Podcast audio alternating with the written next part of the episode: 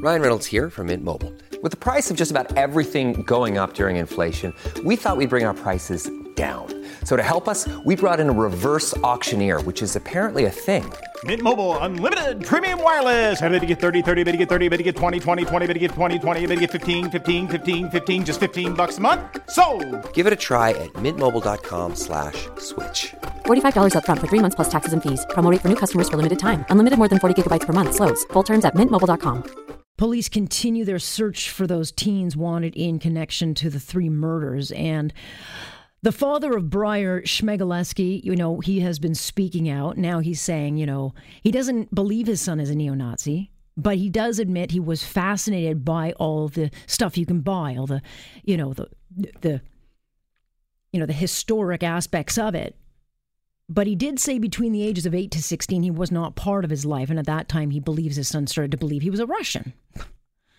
He was a big fan of Trump and uh, Putin.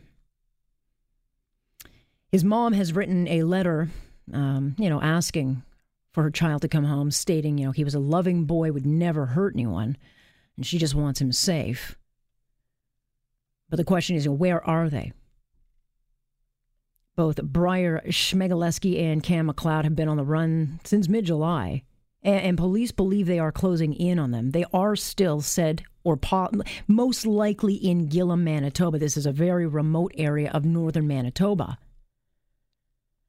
And the cops would have that whole area surrounded and they just keep moving in, in, in until they flush them out. But we're not talking hiking country. This is not Algonquin Park. This is not, you know, the BC interior. The, the conditions are very harsh, extremely unforgiving.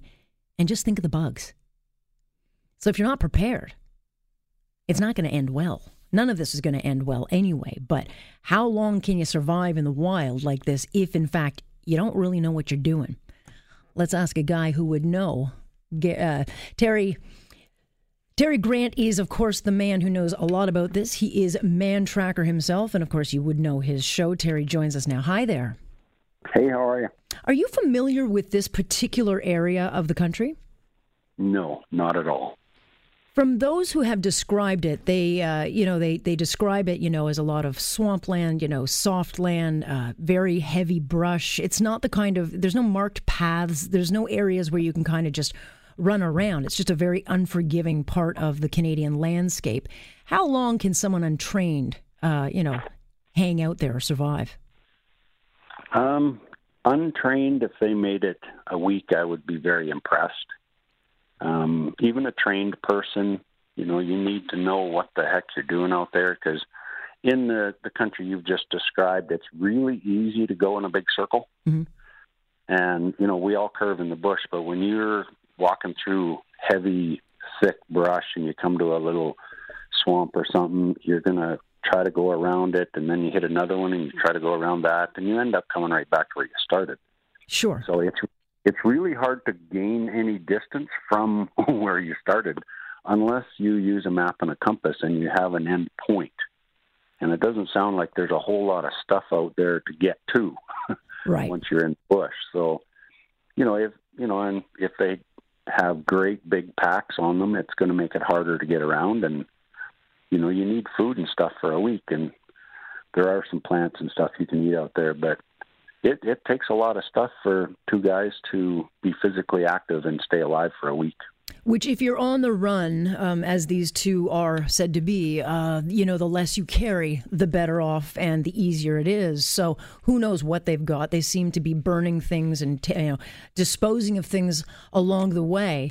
Um, and so, again, things like hunger and food would be the number one issues, but then you have to consider the bugs because they have a lot of black flies up there, which can drive someone to a point of, uh, you know, going nuts. But you're also yeah. dealing with wild animals. I mean, what's the biggest threat?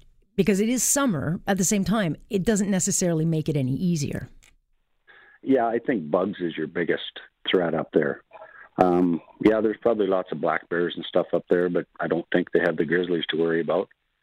Um, in that kind of country, you probably run into moose, but the calves are growing up big enough now. The moose are just going to leave; they're going to run away from you. Um, I, th- I think bugs would be the controlling factor, and if you're not prepared for those bugs, you yeah, you spend a week out there, you're going to want the police to come get you. yeah. Yeah, that's. So uh, I've heard that from a few people who've uh, done tree planting. They say after a while you just kind of lose your mind. Which then, you know, if one of them, you know, of the two is not the driving pilot on this thing, you know, that can also drag back because if you've got an unwilling participant or someone who is no longer feeling that the adventure is as much fun as they thought, uh, and they start to drag you back, it just makes survival all the all the more difficult. Oh, definitely. Yeah, it, it's no different than camping with somebody that gets grumpy because it rains on the second day.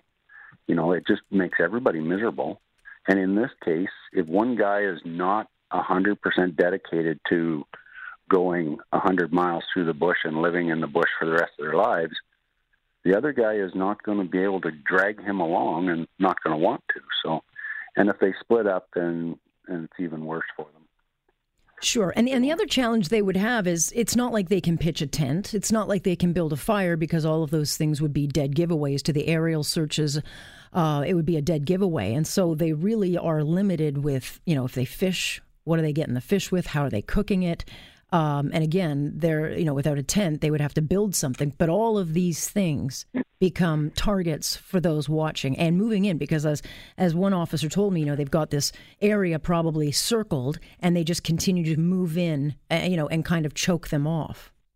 Yeah, and I'm sure they're flying over there with their FLIR at night, and you know, there any heat signatures that are showing up, any fires, any humans, any animals are going to show up, and um, if there's any trappers' cabins or anything up there or stuff like that, that would be you know a good place to start looking because they're going to need shelter of some kind. But uh, if the police just keep doing what they're doing, I'm pretty confident they'll get them. I mean, you kind of you work with people. Um, you know, you've done this kind of thing where you'll put people into circumstances that they weren't sure of, and I think even the best um, and most optimistic person who thinks that this kind of adventure would be good, have you found that they learn along the way that yeah, it's not as easy as they thought? Oh, every one of them that has done any kind of stuff with me on the show, they're at the end, they're like, this is way harder than I ever expected it to be because it's not just a hike in the bush. You've got somebody that's, they want to catch you. And everybody that's going through the bush, they say, well, I'm going to do this because they think I'm going to do that.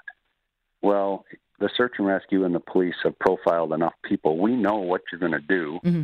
before you even do it and it's exactly what you're doing. You think you're using reverse psychology, but you're doing exactly what the profile of people trying to get away from someone does. So it makes it actually a little more even predictable of what they're what they're going to do and where they're going to go, and the land is going to dictate where they can go. Yeah. Yeah, and, and, and by the way, when, when you don't have a path that's marked, it gets very, very difficult to walk, and you're cut and you're bruised, and all the rest of it.